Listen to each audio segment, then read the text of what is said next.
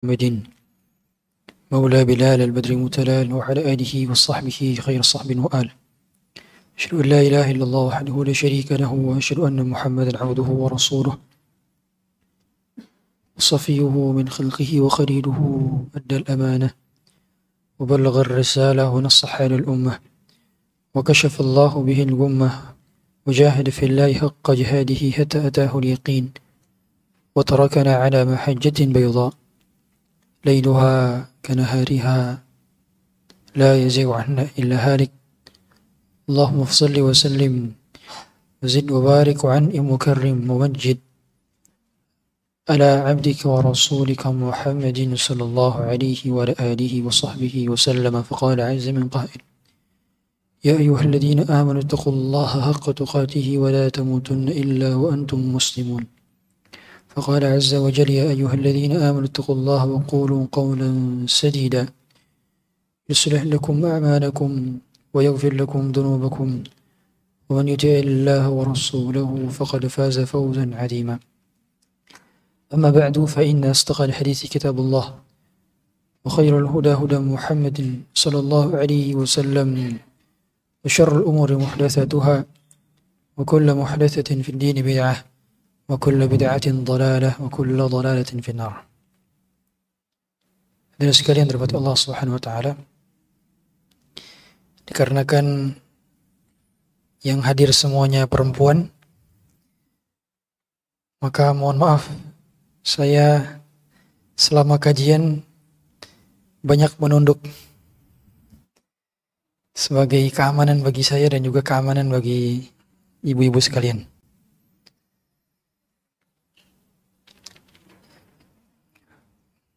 Saya jadi grogi.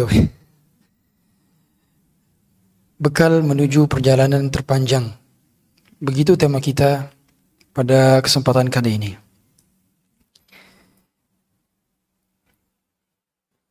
Sebetulnya tadi kalau ada laki-lakinya, saya akan bawa topik general.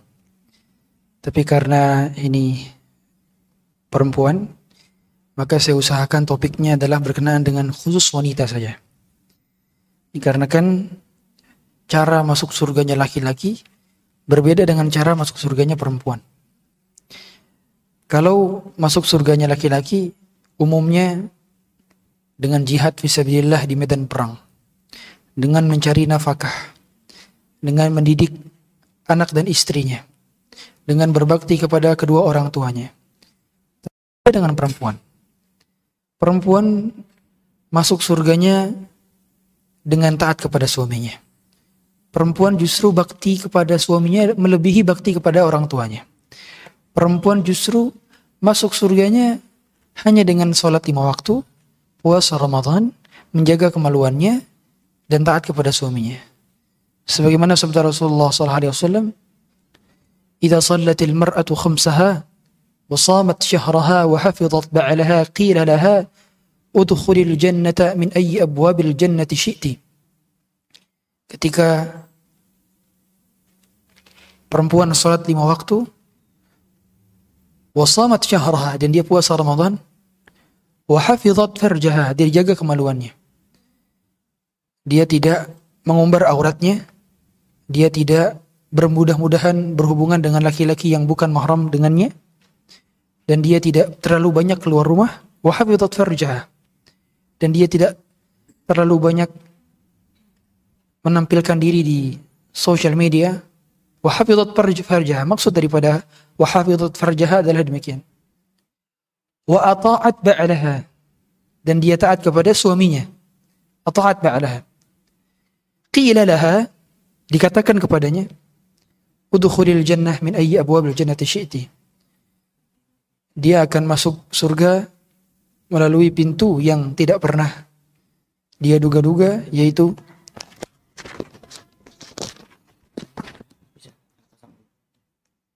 pakai aja.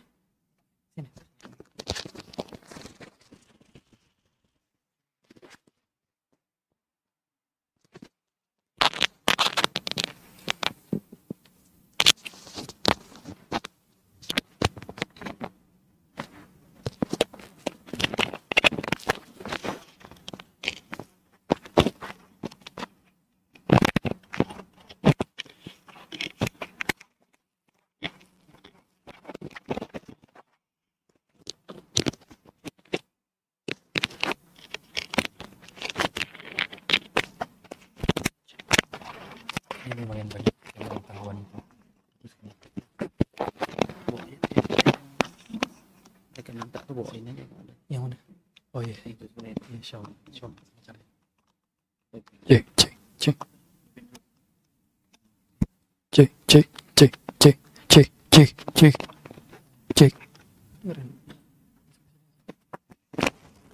Kecil tuh. Nggak bisa. Oh, ini ngerti. Diikat aja. Oh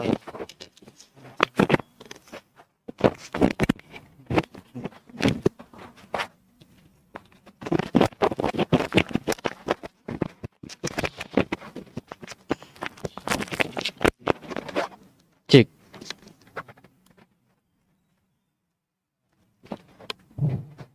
Cek. Cek.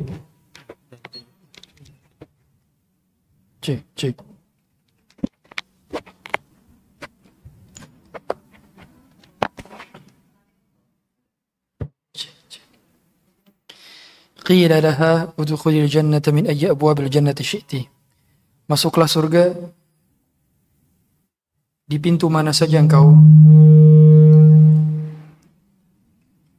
Di pintu saja mana engkau kehendaki. Berarti kalau bagi laki-laki masuk surganya perempuan itu mudah. Tapi bagi perempuan masuk surganya perempuan itu tidak mudah. Dikarenakan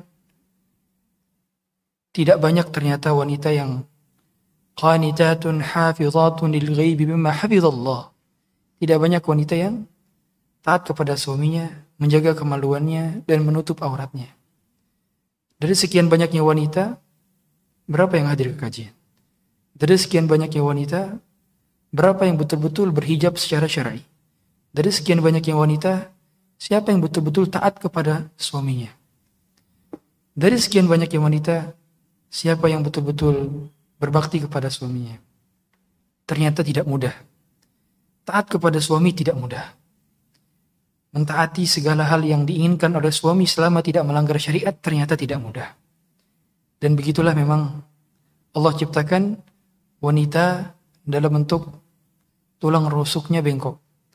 Tulang rusuk bengkok yang menjadi ciri khas bagi wanita itu bukan sebuah kelemahan untuk dihinakan, bukan. Tapi sebagai bentuk pewajaran. Sehingga laki-laki harus banyak memaklumi wanita dan wanita harus tahu bahwa fitrahnya memang Allah ciptakannya demikian. Sehingga butuh banyak perjuangan. Wahai Anda para wanita, Anda butuh banyak perjuangan untuk menggapai surga Anda. Karena ternyata tidak mudah juga. Kalau dikatakan Rasulullah hanya 4 saja syarat ini, ternyata tidak mudah bagi para wanita. Godaannya begitu banyak. Maka Anda wahai wanita, ketika Anda bertakwa kepada Allah, taat kepada suami Anda, salat 5 waktu, menjaga kemaluan, maka itu sudah menjadi bagian. Anda akan menjadi penyaing bagi para bidadari di surga. Siapa yang tidak mau menjadi saingan bidadari di surga? Dan tentu wanita salehah ketika di surga, parasnya, cantiknya, tampilannya lebih menawan dibandingkan para bidadari di surga. Oleh karenanya Nabi SAW nanti akan beristrikan istri-istrinya kembali nanti di surga. Betapa mulianya Khadijah dia temui nanti di surga. Betapa mulianya nanti Aisyah, Hafsah, Zainab bintu Khuzaimah, Zainab bintu Jahshin, Juwairiyah, Maimunah, Ummu Habibah, Ummu Salamah, Saudah. Masya Allah. Banyak istri-istri Nabi yang kembali Nabi temukan nanti ketika di surga.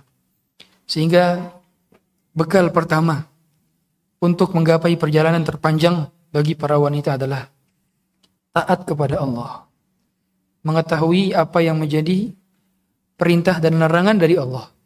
Mulai dari sekarang kita belajar, sekarang setiap kajian kita belajar qala Allah qala Rasul, apa yang Allah perintahkan, apa yang Rasulullah perintahkan, apa yang Allah larang, apa yang Rasulullah larang. Kita belajar demikian. Hidup kita hanya berputar dari ini ke ini. Kalau tidak ada perintah, adakah larangan? Apa hukumnya haram atau mubah? Apa hukumnya wajib, sunnah, mubah, makruh atau haram? Kita mengetahui dan kemudian mengamalkan dalam bentuk ketaatan kepada Allah Subhanahu wa taala. Yang kedua, di antara bekal para wanita untuk menggapai perjalanan terpanjang adalah menjaga diri tatkala suami tidak ada. Maksud daripada menjaga diri tatkala suami tidak ada adalah menjaga diri tatkala suami tidak melihat. Berarti Anda juga harus bisa menjaga diri dengan apa yang Anda tonton di layar handphone, dengan apa yang Anda saksikan di TV. Jangan sampai yang paling sering dilihat justru adalah tayangan-tayangan Netflix dan YouTube-nya dibandingkan tayangan-tayangan kajiannya. Menjaga tatkala suami tidak ada, itu yang Allah sampaikan. Qanitatun hafizatun lil ghaib. Mereka taat sekaligus hafizatun lil ghaib. Mereka menjaga tatkala suaminya tidak ada. Berarti ketika suaminya pergi mencari nafkah, berarti dia berada di dalam rumah dalam keadaan menjaga diri. Tidak boleh wanita memasukkan orang lain, temannya, tetangganya, tanpa izin suaminya. Tanpa izin suaminya. Bahkan wanita kalau mau puasa sunnah harus izin kepada suaminya. Makanya Aisyah, saking khidmatnya kepada Rasulullah SAW, Aisyah itu kalau qada Ramadannya, kalau Aisyah berhalangan ketika di bulan Ramadan, datang bulan, maka Aisyah mengqadanya itu bukan di bulan Syawal, tapi di bulan apa? Sya'ban. Di bulan Sya'ban. Mengapa di bulan Sya'ban? Kenapa dia akhirkan? Kenapa? Saking ingin berkhidmat kepada Nabi. Karena takut Nabi berhajat tiba-tiba.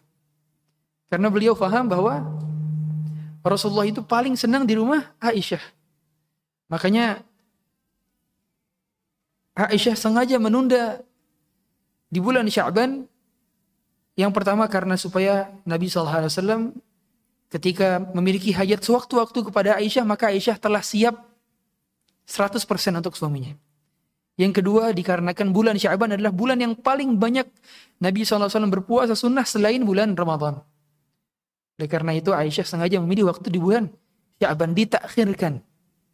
Berarti Aisyah menunda qadha bukan semata-mata karena malas, tapi karena kemaslahatan suaminya. Inilah ciri wanita salehah. Wajar saja Aisyah menjadi wanita paling jenius di alam semesta. Jadi kalau ditanya siapa wanita paling jenius di alam semesta, maka jawabannya Aisyah. Di umat Rasulullah SAW paling jenius. Buktinya beliau meriwayatkan 2.260 hadis dari Nabi SAW. Terbanyak keempat setelah Abu Hurairah, setelah Ibnu Umar, setelah Anas bin Malik. Yang keempat adalah Aisyah. Aisyah. Lihat perhatian beliau kepada Rasulullah SAW. Dan beliau menjaga dirinya ketika berada di rumah. Ingatlah kita ayat Allah Subhanahu wa taala, "Fa'idza ja'at as-sakhah." Ketika datang suara yang memekakan telinga. "Yauma yafirrul mar'u min akhihi." Nanti saudara akan lari dari saudaranya. Wa ummihi wa abi.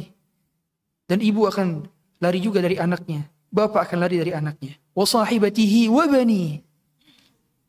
Istri lari dari suaminya. Wa sahibatihi wa bani. Lari juga istri dari anaknya. Suami lari dari istrinya. Anak lari dari orang tuanya. Orang tua lari dari anaknya. Kita bertanya mengapa? Mereka lari, saling berlarian. Padahal kondisi pada hari kiamat, mereka tahu bahwa butuh-butuhnya peneman. Makanya mengapa dalam istilah kita ada syafaat. Apa itu syafaat? Syafaat itu secara bahasa artinya penggenap. Berarti peneman. Syafa'a yashfa'. Penggenap. Mengapa kok mereka malah lari? Kata Imam At-Tabari, atau Imam Al-Qurtubi dalam tafsirnya, bahwa pada saat itu suami takut ditanyakan oleh istrinya, kenapa kamu dahulu tidak menjadi suami yang baik? Dan istri takut ditanya oleh suaminya, mengapa kamu tidak menjadi istri yang baik ketika di dunia? Maka mereka saling lari dari satu sama lain. Itulah ayat tafsiran yauma yafirrul mar'u min akhihi. Lari, lari. Takut ditanya. Padahal harusnya mereka tidak lari, Tapi ternyata kita nanti akan lari dari keluarga kita masing-masing. Karena takut ditanya Allah, mengapa menjadi istri yang tidak baik? Mengapa menjadi suami yang tidak baik? Mengapa menjadi anak yang tidak baik bagi orang tuanya? Mengapa menjadi orang tua yang tidak baik bagi anaknya? Mengapa menjadi pasangan yang tidak baik bagi pasangannya? Oleh karenanya, ketika Anda sekarang masih hidup di dunia, menjadi istri, menjadi ibu, ini adalah pekerjaan yang mulia. Sampai-sampai Rasulullah SAW mengatakan bahwa suami itu hampir menjadi Tuhan. Kalau bisa, gimana kata Rasulullah? Lau kuntu amiran ahadan an yasjuda li ahadin la amartul mar'ah an tasjuda li zawjiha. Begitu. Kalau seandainya aku dapat memerintahkan seseorang untuk sujud kepada seorang lainnya, maka aku akan perintahkan wanita untuk sujud kepada suaminya. Berarti hampir itu. Hampir suami jadi Tuhan. Hampir. Hampir berarti. Berarti saking pentingnya untuk taat kepada suami. Wahai istri, jangan sekali-kali mengangkat suara di hadapan suami. Jangan sekali membentak suami. Anda dosa besar. Dosa besar. Sewaktu-waktu kalau menjengkelkan, perbanyak istighfar. Diam. Betapa sering justru percekcokan dalam rumah tangga dimulai dari naiknya suara wanita. Maka mulai dari sekarang jangan mengangkat suara lagi. Oleh karenanya, di antara cara kedua atau cara ketiga dalam membekali diri kita supaya kita mendapatkan bekal yang terbaik menuju perjalanan terpanjang bagi para wanita, mewaspadai gangguan dari syaitan. Yang ketiga, harus waspada. Gangguan dari syaitan, syaitan itu umumnya lebih menggoda para wanitanya dibandingkan para lelakinya. Lihatlah Nabi Yusuf, yang menjadikan godaan terberat Nabi Yusuf hingga beliau sampai mengatakan Rabbis sijnu ahabbu ilayya mimma yad'unani ilayh. Ya Allah, penjara lebih aku sukai dibandingkan godaan dan rayuan mereka. Sampai-sampai Allah mengatakan inna kaidakunna azim. Sesungguhnya para wanita, tipu daya engkau sangatlah besar. Inna kaidakunna azim.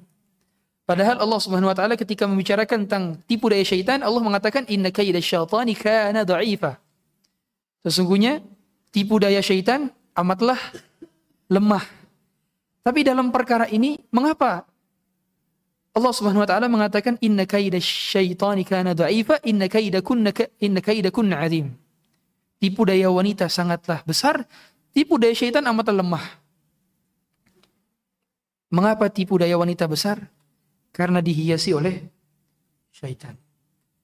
Oleh karenanya, kata Rasulullah, kalau perempuan keluar dari rumahnya, istasyrafaha syaitan. Kalau wanita keluar dari rumahnya, maka akan dibuat indah oleh syaitan.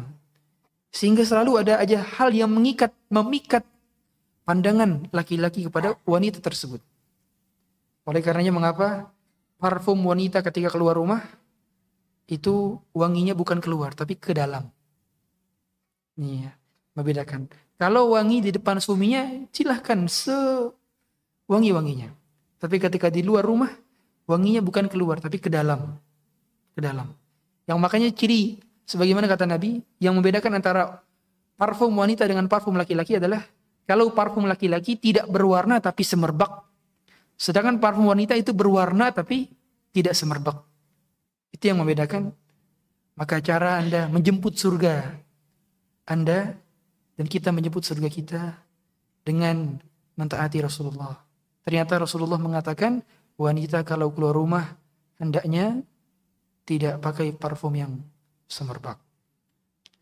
Oleh karenanya, di antara gangguan syaitan yang paling besar dan prestasi, the biggest achievement bagi para syaitan dan iblis adalah apa? Memisahkan antara suami dan istri. Jadi kalau ditanya apa prestasi iblis terbesar, maka jawabannya adalah ketika dia mampu memisahkan antara suami dan istri. Oleh karenanya dalam hadis riwayat Muslim bahwa dikutipkan bagaimana Nabi SAW mengatakan percakapan antara iblis setiap kali mereka bertemu. Ma sana'at, apa yang telah engkau perbuat? Terus dia mengatakan, saya habis menjadikan orang ini mabok. Saya bilang, saya jadikan orang ini, dia tidak sholat. Saya menjadikan orang ini berzina. Kemudian dijawab oleh temannya, ma sana'ta syai'an, kamu belum berbuat apa-apa, kata dia. Kemudian ketika ada seorang yang ketika ada satu iblis yang mengatakan, apa yang telah engkau berbuat? Maka dia menjawab, farraqtu bainahu wa baina imra'atihi. Aku berhasil memisahkan dia dengan istrinya. Aku berhasil mengeluarkan kalimat talak dari lisan suaminya. Aku berhasil mengeluarkan kalimat khulu dari istrinya. Aku berhasil memfasakh antara pernikahan mereka berdua. Maka barulah iblis ini mengatakan, ni'ma anta, sebaik-baik iblis adalah engkau. Oleh karenanya, di antara hal yang paling disenangi iblis adalah ketika pasangan suami istri bercerai. Dan perceraian itu umumnya dimulai dari emosi yang juga dihiasi oleh iblis. Makanya ketika ada satu yang bertengkar, ingatkan yang lain dengan apa? Istighfar. Istighfar. Istighfar, Mas. Kalau di Saudi itu kalau ada yang marah-marah atau di Mesir atau di negara-negara Arab, ya, itu kalau ada yang marah, suruh salawat, salli ala Muhammad, salawat, atau suruh ittaqillah, bertakwalah. Karena orang ketika sedang marah, dia hawa nafsunya, kemudian otaknya itu dikuasai oleh syaitan. Maka perlu diingatkan lagi untuk takwa. Maka kalau kita lihat orang lain sedang marah, kita hendaknya menyuruh dia untuk beristighfar, sekaligus untuk bertakwa kepada Allah. Kemudian di antara amalan yang keberapa ini? Yang keempat. Keempat apa kelima? Keempat. Amalan keempat. Ya, silahkan versinya berapa sajalah. Masing-masing beda mazhab. Yang keempat adalah menyenangkan hati suami. Menyenangkan hati suami. Maka amalan Anda, wahai wanita, menuju perbekalan perjalanan terpanjang adalah dengan menyenangi hati suami. Menyenangkan hati suami. Menyenangkan dengan apa, Ustaz? Pertama, dengan akhlak Anda. Dengan akhlak Anda. Merendahkan suara. Berperilaku baik. Tidak mengangkat suara. Akhlak. Yang kedua, menyenangkan dengan apa, Ustaz? Menyenangkan dengan penampilan. Maka para istri, Anda harus menjadi princess di rumah Anda. Yang selalu dinikmati pemandangannya. Yang selalu dirindukan aroma tubuhnya. Yang selalu dinantikan pelukannya. Anda harus menjadi sebaik-baik wanita yang penampilannya indah ketika berada di dalam rumah dan kamar suami Anda. Kemudian yang ketiga adalah menyenangkan. Menyenangkan dari sisi kata-katanya. Berarti para wanita kalau kata-katanya di depan suami harus mendayu-dayu. Manja. Mendayu-dayu berarti. Berbeda dengan ketika dia berbicara di hadapan non mahramnya, maka suara wanita harus tegas. Jangan kebalik. Sama orang lain justru mendayu-dayu, sama suami sendiri tegas. Kebalik. Maka di depan suami harus suara mendayu-dayu mungkin. Ya. Yeah. Dari ketiga ini saja. Makanya di antara hal yang paling menjadikan suami umumnya senang ketika dipuaskan tiga hal. Dipuaskan pandangan matanya, dipuaskan perutnya dengan makanan, dipuaskan kemaluannya. Tiga ini yang menjadikan suami umumnya ridho hatinya kepada istrinya.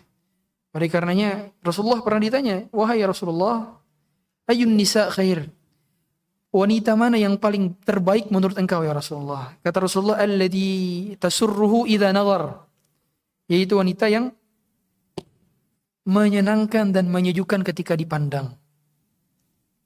Tasurruhu idha nazar, berarti kalau enak dipandang berarti umumnya pakaiannya bukan apa? Bukan dasteran. Berarti yang enak dipandang, ditanya ke suaminya. Tapi ada suami yang sukanya istrinya pakai daster, ada. Nah, ditanya, kamu sukanya aku pakai baju apa? Seperti itu. Alladzi tasurruhu idza nazar. Oh, yang beb, aku pengennya kamu pakai baju ini aja. Dibeliin di toko oren. Seperti itu. Alladzi tasurruhu idza nazar. Kemudian wa tuti'uhu idza amar. Yang kedua adalah yang taat ketika diperintahkan, ya, diambilkan minum atau sudah inisiatif mengambilkan minum. Bahkan saya pernah dengar cerita seorang ustadz, dia punya teman itu istrinya setiap kali dia pulang kaos kaki dan sepatu suaminya dibuka. Subhanallah, dibuka. Subhanallah, bahkan kancing bajunya satu persatu dibuka oleh istrinya. Mungkin ini saya sempat bertanya-tanya, ini suaminya yang memerintahkan atau istri yang inisiatif? Tapi kalau istri yang inisiatif ini luar biasa. Dia paham dari setiap butiran kancing itu ada pahala. Dari setiap kaos kaki yang dibuka dan sepatu yang dilepas itu ada pahala. Bahkan sunnah Nabi yang hilang di zaman sekarang yang dilakukan oleh istri-istri Nabi apa? Sisirin rambut suami. Kita lupakah bahwa Rasulullah pernah disisirkan rambutnya oleh Aisyah ketika beliau itikaf? Kemudian kepala Rasulullah masukin ke kamar Aisyah, karena kamar Rasulullah itu samping-sampingan dengan Masjid Nabawi. Maka ketika sedang itikaf, Rasulullah memasukkan kepalanya ke kamar Aisyah dan Aisyah menyisirkannya. Saya tanya, ibu-ibu kapan terakhir nyisirin suami? Kapan terakhir? Gak ada rambutnya Ustaz. Nah, berarti apa? Di antara perhatiannya wanita kepada suaminya adalah dengan sisir. Ya, disisirin. Nah, kalau bisa yang jenggotnya panjang juga disisirin. Ya. Dengan begitu berarti apa? Berarti istri itu juga memerhatikan penampilan suaminya. Bajunya dipastikan rapi. Alhamdulillah baju saya rapi ini. Berarti istri saya gosokinnya rapi. Kemudian yang ketiga adalah wala tukhalifuhu fi nafsiha wa maliha bima yakrah. Dia tidak menyelisihinya dari dirinya dan hartanya dengan apa yang dibenci oleh suaminya. Maksudnya adalah segala hal yang menjadikan suaminya tidak senang dengan hal tersebut, dan itu dia mampu untuk mengubahnya, maka dia ubah. Dengan demikian sampai-sampai para wanita itu dia boleh menyemir rambutnya menjadi hitam dengan syarat untuk suami. Ada dua yang boleh disemir hitam rambutnya, yaitu orang tua dan ingin jihad fisabilillah, bertemu dengan musuh-musuh supaya menakut-nakuti musuh, maka dia disemir rambutnya dengan warna hitam. Yang kedua adalah wanita untuk menyenangi hati suaminya. Sampai demikian syariat memberikan toleransi hukum untuk para wanita demi menyenangi hati suami. Karena kemaslahatan menyenangi hati suami lebih besar dibandingkan sekedar menyemir rambut. Oleh karenanya dalam agama Islam saja, dalam syariat kita, para suami yang pulang, dia pulang dari luar kota, dari jauh, itu kalau mau pulang dia harus ngabarin. Gak boleh dia diem-diem, surprise itu. Gak boleh. Karena takutnya istrinya belum siap. Kata Rasulullah, "Idza qadima ahadukum lailan fala ya'tiyan ahlahu turuqan." Kalau kalian datang di malam hari dengan cara mendadak, maka jangan dia datang mendadak. Hatta tastahiddal mughibah wa tamtashital sya'ithah. Sampai dia menyisir rambut terlebih dahulu, kemudian dia membersih-bersihkan dulu apa yang perlu dibersihkan. Oleh karenanya, wahai kalau di sini ada suami, atau sampaikan pesan kepada suami. Kalau pulang dari luar kota, atau LDR, atau pulang kerja, penampilan semeraut, maka minimal kabarkan jam berapa pulangnya. Mas, jam berapa pulangnya? Insya Allah sebentar lagi, 30 menit lagi yang beb. Nah, 30 menit lagi itu berarti waktunya prepare. Kita mempersiapkan apa yang perlu dipersiapkan. Kita mempersiapkan juga bajunya, handuknya. Itu menyenangi hati suami. Demi Allah, itu yang lebih suami inginkan dari Anda. Dan itu menjadikan suami ridho kepada Anda. Cukup ridholah suami. Itu menjadi bayaran atau tebusan sebagai surga Anda. Jadi ketika kita berlaku baik kepada pasangan kita, jangan berharap supaya dia berbuat baik lagi kepada kita, bukan. Kita berbuat baik kepada pasangan supaya mentaati perintah Allah, karena Allah yang perintahkan saya. Saya membuka sepatu suami, membuka kaos kaki suami, membuka kancing demi kancing dari bajunya, menyisir rambut suami, mencuci bajunya, menggosok bajunya, mempersiapkan kebutuhannya. Bukan karena semata-mata agar suami saya berbuat baik kepada saya, tapi saya murni karena itu adalah ridho Allah berada di sana. Karena Allah yang perintahkan, bukan karena suami yang menyuruh, tapi karena Allah yang perintahkan. Allah perintahkan supaya saya mendapatkan keridhaan dari suami. Jadi final decision-nya atau final goal-nya adalah Allah, ridho Allah. Karena kalau Anda berharap dari suami, suami Anda manusia. Kalau manusia, ridhonya tidak bisa digapai. Kan kita tahu perkataan Imam Syafi'i. Kata Imam Syafi'i apa? Ridhon nasi ghayatun la tudrak. Keridhaan semua manusia, keridhaan manusia tidak bisa dicapai. Hari ini bisa ridho, besok belum tentu bisa ridho. Hari ini bisa senang, besok belum tentu bisa senang. Jadi kalau kita berbuat baik supaya menyenangi hati manusia, maka kita akan banyak kecewanya. Karena ketika kita berbuat baik, niatkan semata-mata ini adalah bentuk saya berbakti kepada Allah, karena Allah yang sedang memerintahkan. Kemudian di antara hal yang juga Rasulullah lakukan, ketika Rasulullah masuk ke rumah istri-istrinya, beliau itu setiap kali masuk ke rumah istrinya, beliau ngapain? Siwakan. Di depan kamar Aisyah biasanya beliau, diriwayatkan bahwa beliau setiap masuk ke kamar istrinya maka beliau siwakan. Ini menjadi pertanda bahwa suami juga harus penampilannya baik di hadapan istrinya. Sebagaimana suami menginginkan penampilan yang baik dari istrinya, maka istri pun berhak untuk melihat penampilan terbaik dari suaminya. Maka kalau ada suami di sini ya, kalau ketika para suami itu lagi penampilan baik, sesekali selfie kirim ke istrinya. Iya, ini yang juga saya lakukan. Kalau saya lagi penampilan baik, saya kirim ke istri saya selfie. Karena satu foto yang dilihat oleh istri kita ketika kita dalam keadaan penampilan terbaik itu menyenangkan hatinya. Sama, foto ketika Anda sedang cantik-cantiknya dikirim ke suami Anda, itu pun adalah pemandangan yang menyejukkan hati. Kita tidak bisa menjamin di luar sana dia melihat apa. Tapi ketika sudah melihat penampilan istrinya yang rupawan dan dikirim meskipun oleh handphone, berarti pertanda bahwa aku telah berdandan ini untukmu. Ya. Makanya Rasulullah SAW ketika berumah tangga, maka beliau betul-betul memperhatikan kondisi bau mulutnya. Dan Abdullah bin Abbas juga berkata demikian, melakukan demikian. Beliau itu kalau mau bertemu dengan istrinya, maka beliau pakai parfum seluruh tubuh. Ketika ditanya, mengapa engkau pakai demikian? Kata beliau apa? Aku mendengarkan ayat Allah, وَلَهُنَّ مِثُلُ الَّذِي عَلَيْهِنَّ بِالْمَعْرُوفِ. Para pasangan, para wanita juga memiliki hak yang sama dari kebaikan-kebaikan, yaitu penampilan yang baik, ucap tutur kata yang baik, perlakuan yang baik, sentuhan yang hangat, pelukan yang hangat, dan pandangan yang menyejukkan. Itu juga yang harus dirasakan oleh pasangan kita. Dan yang paling penting lagi adalah tadi persiapan untuk berakhlak yang baik. Maka ketika lagi emosi-emosinya, jangan sampai suami Anda jadi korban.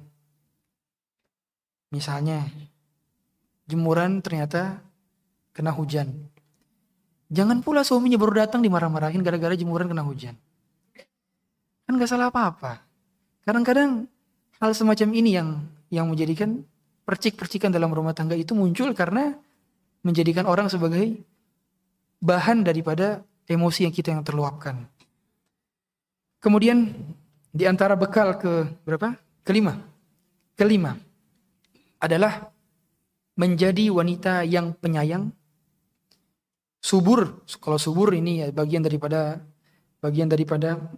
rezeki, karena beda-beda wanita, dan senantiasa kepada suaminya. Makanya di antara wanita yang terbaik menurut Rasulullah SAW, ala ukhbirukum binisaikum min ahlil jannah, maukah engkau aku kabarkan tentang wanita para penghuni surga? Kata Rasulullah ada 3. Al-wadud, al-walud, al-a'ud. Al-wadud, al-walud, al-wadud, al-a'ud. Yang pertama adalah yang paling penyayang. Jadi sifat asal wanita, fitrahnya adalah penyayang. Makanya wanita itu lebih dominan perasaannya dibandingkan akalnya. Itu bukan kekurangan. Saya katakan wanita perasaannya lebih dominan dibandingkan akalnya, itu bukan sebuah kekurangan. Itu justru adalah sebuah kelebihan. Karena memang laki-laki butuh perasaan lembut Anda. Dunia ini butuh perasaan lembutnya wanita. Maka bukan sebuah kekurangan, tapi itu sebuah kelebihan. Tapi cara mengontrol agar perasaannya diatur oleh ilmu agama, maka dia harus menuntut ilmu agama. Bukan dengan mengkikiskan perasaannya. Oleh karenanya wanita itu dalam agama kita dilarang menjadi pemimpin tertinggi dalam sebuah negara atau pemimpin dalam sebuah kota, pemimpin wilayah, tidak terlarang. Kata Rasulullah, "Lan yufliha qaumun walla wa imrahu wala amruhu imra'atan." Tidak beruntung sebuah kaum yang dipimpin oleh para wanita. Bahkan wanita itu dilarang menjadi hakim dalam agama kita. Mengapa? Kata para ulama, supaya perasaannya tidak terkikis. Karena setiap kali wanita berhadapan dengan kasus, umumnya perasaannya akan terkikis sedikit demi sedikit, sehingga sensitivitasnya akan hilang nantinya. Pelukan yang hangat yang seharusnya dia setiap kali peluk anaknya, sentuhan hangat yang dia lakukan kepada suaminya, ini dibutuhkan untuk menenteramkan dunia dari tangan lembut para wanita. Betapa banyak kita saksikan bahwa orang-orang besar itu muncul dari belayan lembut dan tangan-tangan yang lembut dari para wanitanya. Lihatlah ibundanya Imam Syafi'i. Siapa yang mengurus dan mendidik Imam Syafi'i? Bukan bapaknya. Bapaknya meninggal dunia. Tapi ibunya. Siapa yang mendidik Ismail? Sehingga ketika mendapatkan cobaan untuk disembelih, dia menerima saja. Qala ya abatif alma tu'mar. Wahai ayahandaku, lakukanlah apa yang diperintahkan. Siapa yang mendidiknya? Hajar. Siapa yang mendoakan Imam Bukhari sehingga ketika pandangannya buta? Imam Bukhari itu waktu kecil pernah buta. Tapi berdoa pagi, petang, siang, malam ibunya, sehingga kembali penglihatan kedua mata Imam Bukhari. Siapa? Ibunya. Berarti ibu memiliki peran signifikan dalam membangun peradaban. Lihatlah karya-karya Imam Syafi'i. Lihatlah karya-karya Imam Bukhari. Lihatlah syariatnya Nabi Ibrahim. Yaitu apa? Ada sa'i. Sa'i itu siapa yang ngelakuin dulu? Hajar. Hajar itu seorang wanita. Berarti kita melakukan satu syariat dan itu pernah dilakukan oleh wanita. Salah satu wanita terbaik sepanjang sejarah peradaban manusia adalah Hajar. Yang pertama berarti wadud. Berarti sifat penyayang dari diri Anda jangan boleh hilang. Jangan mau hilang. Anda harus punya sifat penyayang. Oleh karenanya saya dulu mengajar di pondok pesantren 2 tahun. Setahun, saya pesantren 4 tahun, mengajar di pondok setahun. Saya suka melihat ibu-ibu nangis karena meninggalkan anaknya ketika ngantar anaknya pesantren. Saya bilang ke ibu-ibu, ibu silakan nangis. Tidak masalah engkau nangis sekarang. Karena meninggalkan anakmu di pondok pesantren. Daripada engkau nanti menangis di luar sana karena melihat kelakuan anakmu yang tidak Allah harapkan. Menangislah. Karena memang wanita itu terkadang emosinya perlu diluapkan dengan mengeluarkan air mata. Dan itu adalah lahir dari sifat penyayangnya wanita. Penyayangnya wanita. Wadud. Yang kedua adalah walud. Makanya para wanita usahakan. Jangan pernah kita merasa terbebani karena anak-anak kita. Jangan sampai makanya melakukan steril, tiba-tiba rahimnya dinonaktifkan kembali, dinonaktifkan hanya karena malas punya anak. Jangan. Justru yang menjadi patokan dalam agama kita yang lebih utama adalah wanita-wanita yang memiliki banyak anak al-walud. Al-walud. Berarti para wanita tidak boleh dia steril kecuali darurat. Dan itu pun atas pertimbangan dari dokter. Ketika membahayakan kembali. Dan itu pun adalah langkah terakhir. Langkah terakhir, betul-betul langkah terakhir. Saya pernah mengisi daurah tentang pasutri. Menggantikan Dr. Rehanul Bahrain. Dan itu saya berpartner dengan dokter. Salah satu dokter spesialis kandungan di RSCM. Saya bertanya, dok, sebetulnya prosedur untuk steril itu seperti apa? Itu adalah prosedur terakhir, Ustaz. Dokter pun gak sembarangan langsung kasih rekomendasi. Saya bilang, bagus. Karena dalam agama itu pun cara terakhir. Sehingga para wanita boleh boleh menjarak, tapi tidak boleh membatasi dan menentukan kecuali pertimbangan dokter. Kemudian yang ketiga adalah al-a'ud ala zawjiha. Yang selalu kembali kepada suaminya. Berarti ketika bertengkar, maka usahakan Andalah yang pertama kali kembali kepada suami Anda. Pegang suami Anda. Cium tangannya. Dan lakukanlah apa yang dia senangi. Ini wanita yang menjadi ciri penghuni ahli surga. Inilah bekal menuju perjalanan terpanjang bagi Anda, wahai wanita. Al-a'ud ala zawjiha.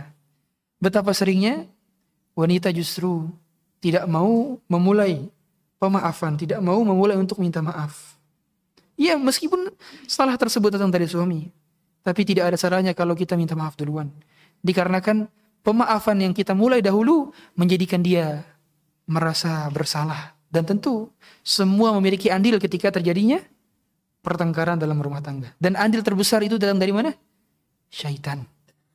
Datang dari syaitan. Maka salahkanlah syaitan. Dan itu semua umumnya karena dosa. Pertengkaran dalam rumah tangga karena ada dosa. Umumnya karena dosa. Yeah. Berbeda dengan pertengkaran dalam rumah tangga Nabi SAW. Nabi SAW pernah menegur istrinya. Pernah menegur Hafsah. Tatkala Hafsah berlaku mengucapkan kata-kata yang tidak mengenakan hati bagi Safiyah. Ya bintal Yahud, innaka anti bintal Yahud. Sungguhnya engkau adalah anaknya Yahudi, anak Yahudi, kata Hafsah kepada Safiyah.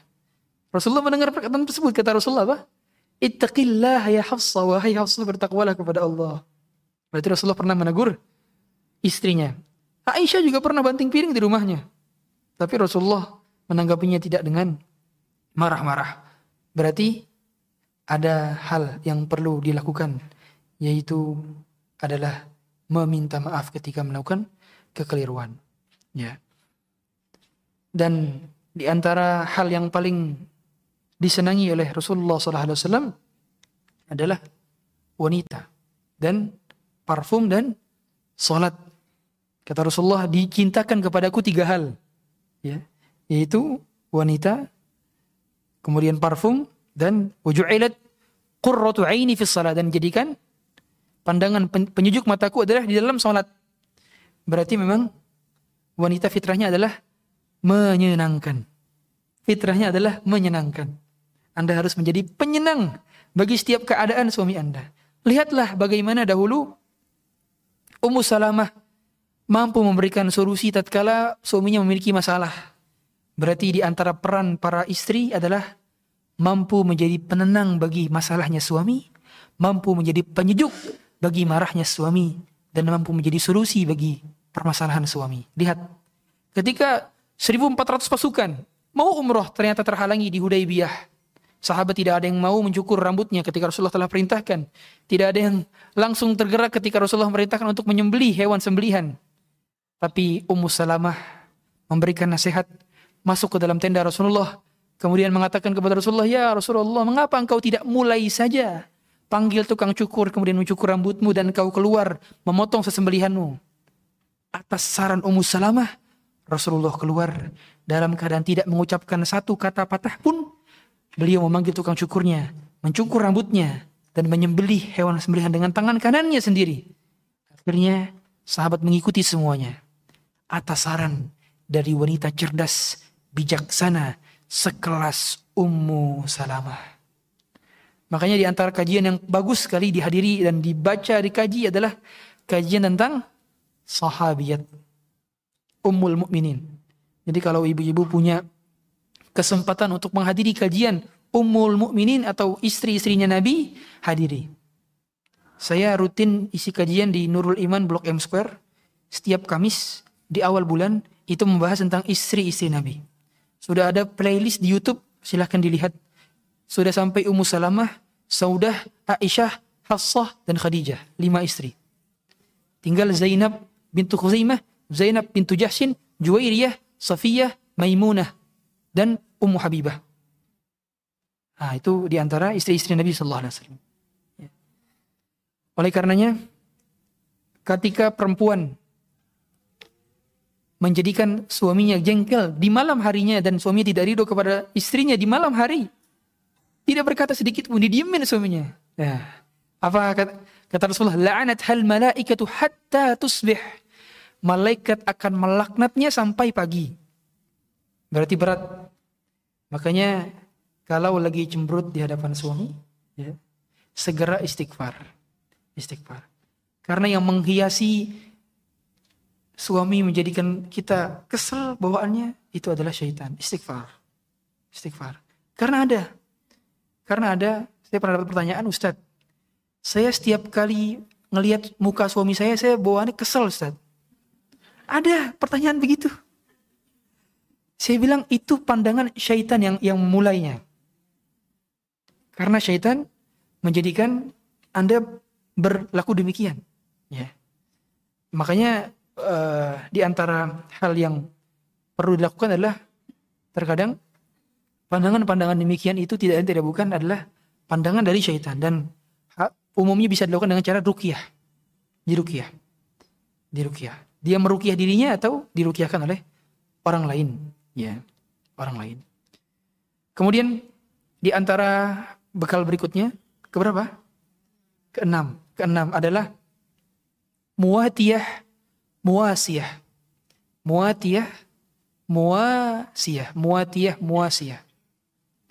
Jadi sifat para wanita yang menjadi bekal untuk menuju surganya adalah muatiyah. Muatiyah itu dia adalah yang selalu taat.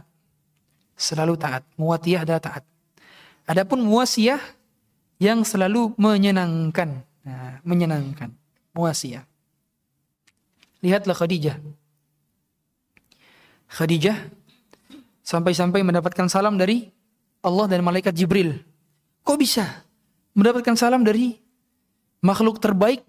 Salah satu makhluk terbaik adalah malaikat Jibril, dan langsung mendapatkan salam dari Rabbul Alamin. Dikarenakan satu ketika Khadijah menyiapkan makanan padahal suaminya belum request. Karena tahu wajah Rasulullah sedang lapar. Dari mana pada saat tahu? Maka malaikat Jibril sebelumnya mengabarkan, nanti istrimu akan datang membawa makanan kepadamu. Maka salamkanlah, salamku untuknya dan salam dari Allah untuknya. Berarti Khadijah adalah istri yang paling peka kepada suaminya. Peka.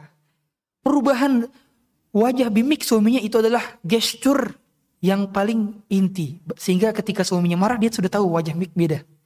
Suaminya lapar, sudah tahu wajah bimiknya beda. Maka dia persiapkan makanan sebelum suaminya minta. Makanya tingkat komunikasi antara suami dengan istri tidaklah paling ideal kecuali komunikasi antara Rasul dengan istri-istrinya. Komunikasi antara Rasulullah dengan istrinya itu bukan hanya tafsir dengan Rasulullah. Satu ketika Aisyah itu umumnya ditempatkan di jatah malam yang terakhir. Jadi umumnya begini. Jadi kalau orang yang poligami itu menggilir istrinya untuk mengunjungi di sebelum maghrib, sebelum malam. Nah, Rasulullah itu mengunjungi istrinya kapan? Setiap ba'da salat syuruq dan sebelum malam. Nah, pada saat itu Rasulullah SAW itu setiap kali jatah istri di malam tersebut maka diletakkannya paling terakhir. Nah, berarti beliau meletakkan siapa yang paling terakhir? Hafsah, karena itu jatah gilirannya Hafsah. Sebelumnya Aisyah. Tiba-tiba, nah, kamar Aisyah itu kan hadapan-hadapan dengan Hafsah. Hadapan-hadapan dengan Hafsah. Kalau kita ke Masjid Nabawi, kita ziarah ke makam Rasulullah SAW, ini kan makamnya Aisyah. Depannya itu adalah kamar Hafsah yang ada jendelanya. Nah, ketika itu udah di rumah Aisyah, harusnya ke rumah Hafsah kan. Ternyata Aisyah pakai parfum yang menjadi penanda bahwa itu adalah jatah malamnya Rasulullah. Kata Rasulullah, ini bukan jatah malammu, hai Aisyah. Lihat, berarti di sini komunikasi Rasulullah dengan istrinya bukan hanya sekedar kata-kata dan gesture, tapi sudah sampai tahap aroma. Aroma parfum itu adalah komunikasi antara istri dengan suaminya. Luar biasa. Kemudian kata Aisyah apa? Tenang dulu, ada cerita di balik ini. Ceritanya apa?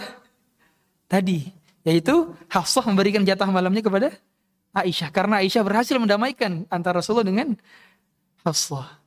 Luar biasa. Berarti ada penyenang hati bagi suami dari cerita-cerita istri. Yeah.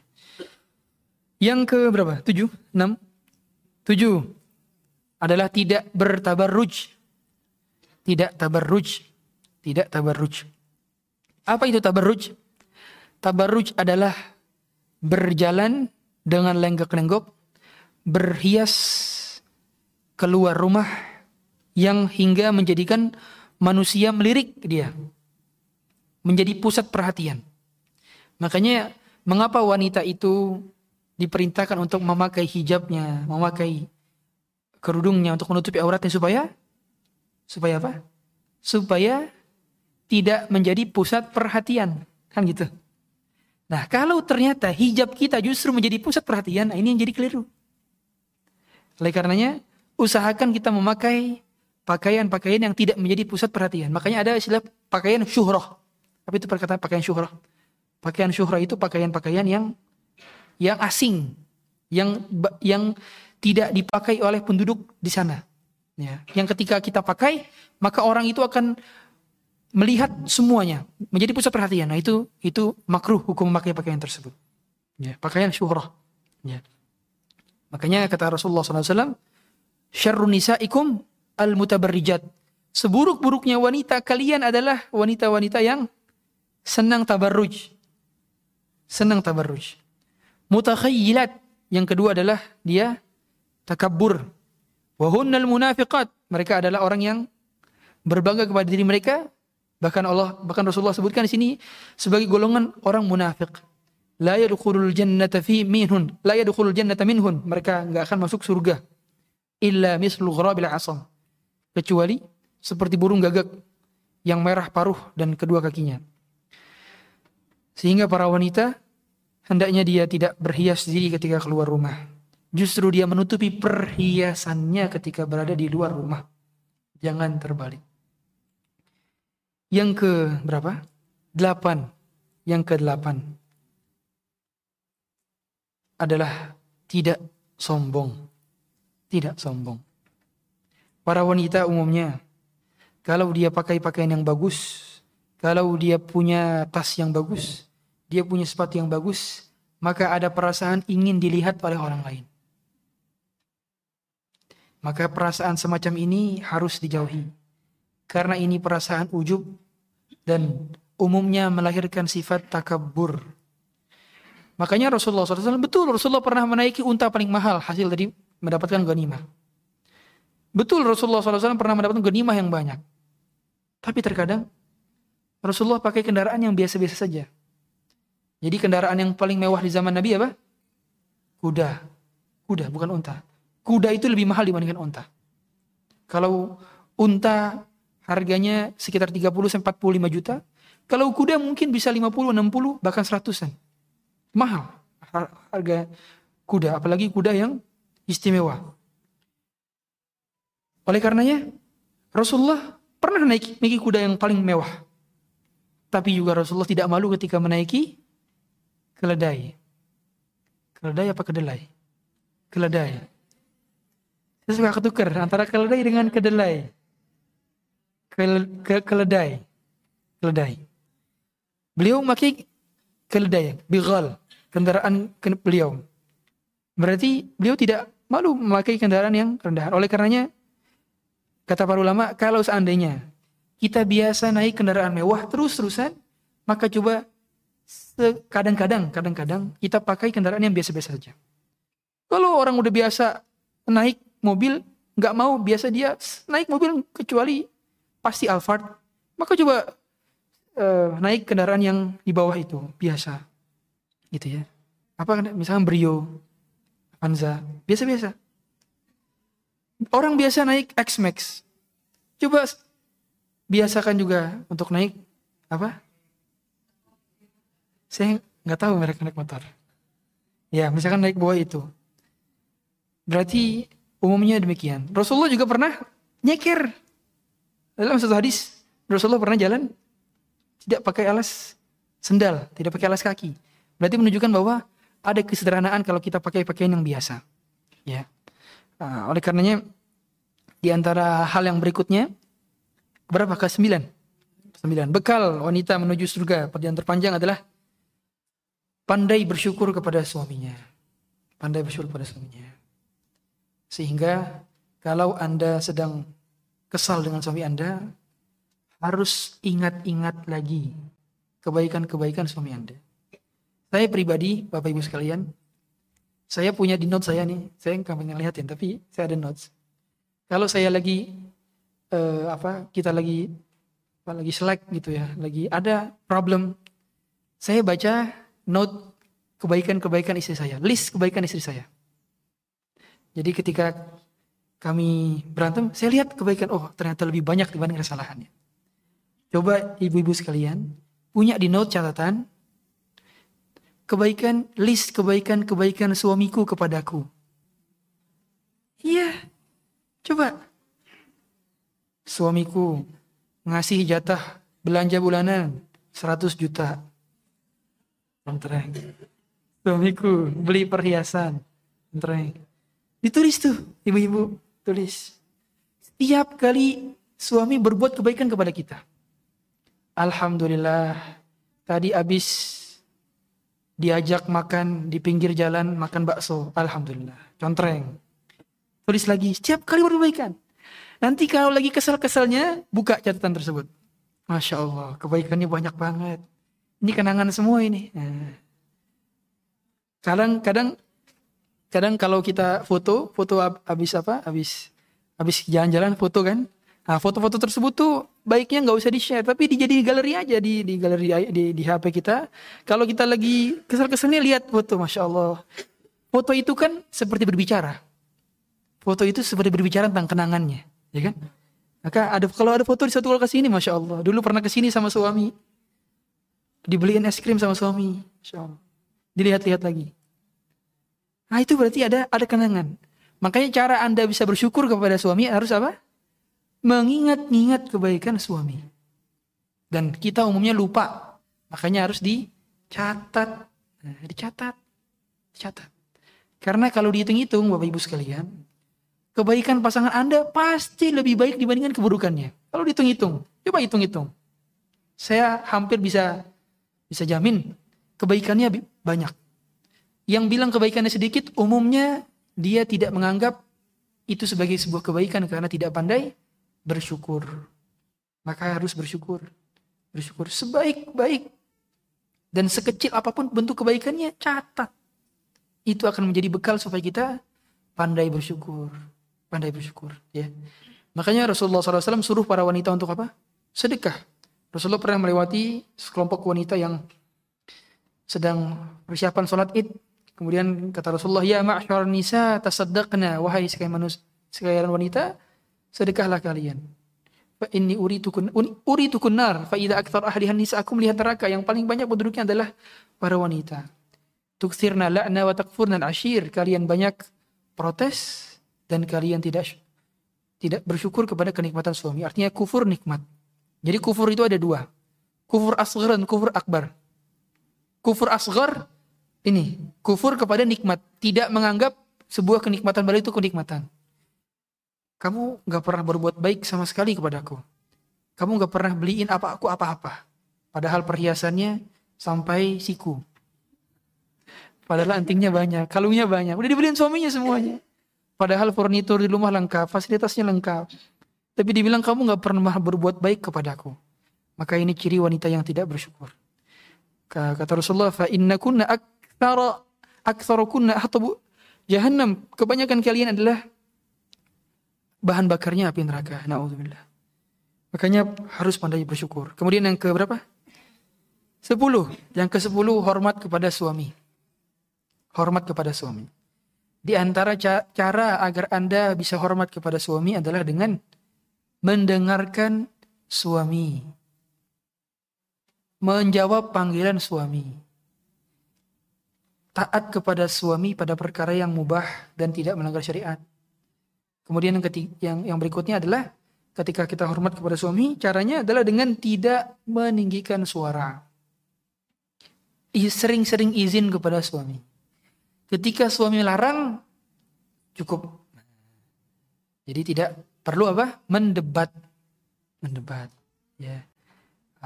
Jadi kalau sifatnya ingin mengajukan saran, ungkapkan dengan ungkapan yang baik-baik.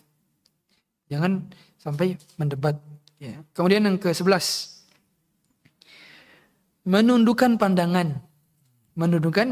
Jadi yang diperintahkan menundukkan pandangan itu bukan hanya laki-laki saja, tapi juga para wanita. Sehingga ketika dia dapati ada laki-laki yang bukan mahram sedang bertamu, maka dia tundukkan pandangan. Jangan justru malah matanya jelalatan. Ya. Saya pernah ngisi di RSUD. Kemudian banyak di situ perawat-perawat dan petugas administrasi di RSUD tersebut. Saya mendapatkan pertanyaan, Ustadz, kadang-kadang saya kalau dapat pasien yang ganteng kadang-kadang suka tergoda, Ustaz. Kata dia begitu, dia curhat. Kemudian Anda harus banyak menundukkan pandangan. Ya. Dan usahakan kalau masih ada perawat laki-laki, suruh perawat laki-laki yang ngurusin pasien laki-laki. Karena ini cobaan. Apalagi bagi para wanita yang masih aktif kerja. Ikhtilat setiap hari, mengobrol setiap hari dengan partner kerjanya. Ini menjadi musibah terbesar. Makanya kalau bagi para ibu-ibu yang masih aktif kerja, lebih baik berada di rumah. Kalau seandainya tidak darurat, ya seandainya masih ada suami, maka sebaik-baik tempat bagi wanita itu di rumahnya, bukan di kantornya, bukan di tempat kerjanya. Dan seideal-idealnya tempat yang paling banyak ditempati wanita adalah di rumah. Makanya Allah mengatakan wa qul lil mu'minati yaghdudna min absarihin. Berarti yang diperintahkan untuk menunduk pandangan bukan laki-laki, tapi para wanitanya juga. Ya. Nah sekarang orang banyak nggak sadar, yang suruh menundukkan pandangan hanya laki-laki saja, para wanita juga menundukkan pandangan. Wa yahfadna furujahun, wanita juga menjaga kemaluannya. Karena umumnya wanita juga memiliki ketertarikan dalam memandang. Makanya kenikmatan di surga itu apa? Saya tanya, kenikmatan yang paling puncak di surga itu apa? Melihat wajah Allah. Yang mampu mendefinisikan puncak kenikmatan bagi para pecinta adalah ketika melihat. Jadi puncaknya para pecinta adalah ketika dia mampu melihat. Berarti dalam penglihatan itu ada kenikmatan. Orang tidak mampu mendefinisikan kenikmatan tanpa dia bisa melihat. Oleh karenanya mengapa di surga nanti puncak kenikmatan adalah melihat wajah Allah. Ya Allah. Berarti nanti kalau kita masuk surga, kita akan melihat zat yang selama ini mengampuni dosa-dosa kita. Kita akan melihat zat yang selama ini memberikan kita hidayah. Kita akan melihat zat yang selama ini membimbing kita. Kita akan melihat zat yang selama ini menuntun kita. Kita akan melihat zat yang selama ini mengampuni dosa-dosa kita. Karena itulah puncak kenikmatan. Melihat zat yang selama ini bersama kita, mengawasi kita setiap saat, setiap detik.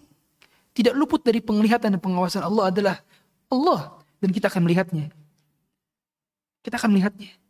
Dan itu puncak kenikmatan. Makanya Rasulullah itu tidak pernah saya mendapatkan redaksi hadis Rasulullah memohon bertemu bidadari di surga. Rasulullah memohon wildan di surga. Rasulullah memohon arikah di surga. Arikah itu dipan-dipan. Tidak. Tapi doanya Rasulullah apa? Mengenai surga. Allahumma inni as'aluka ladzatan nazari ila wajhika al-karim.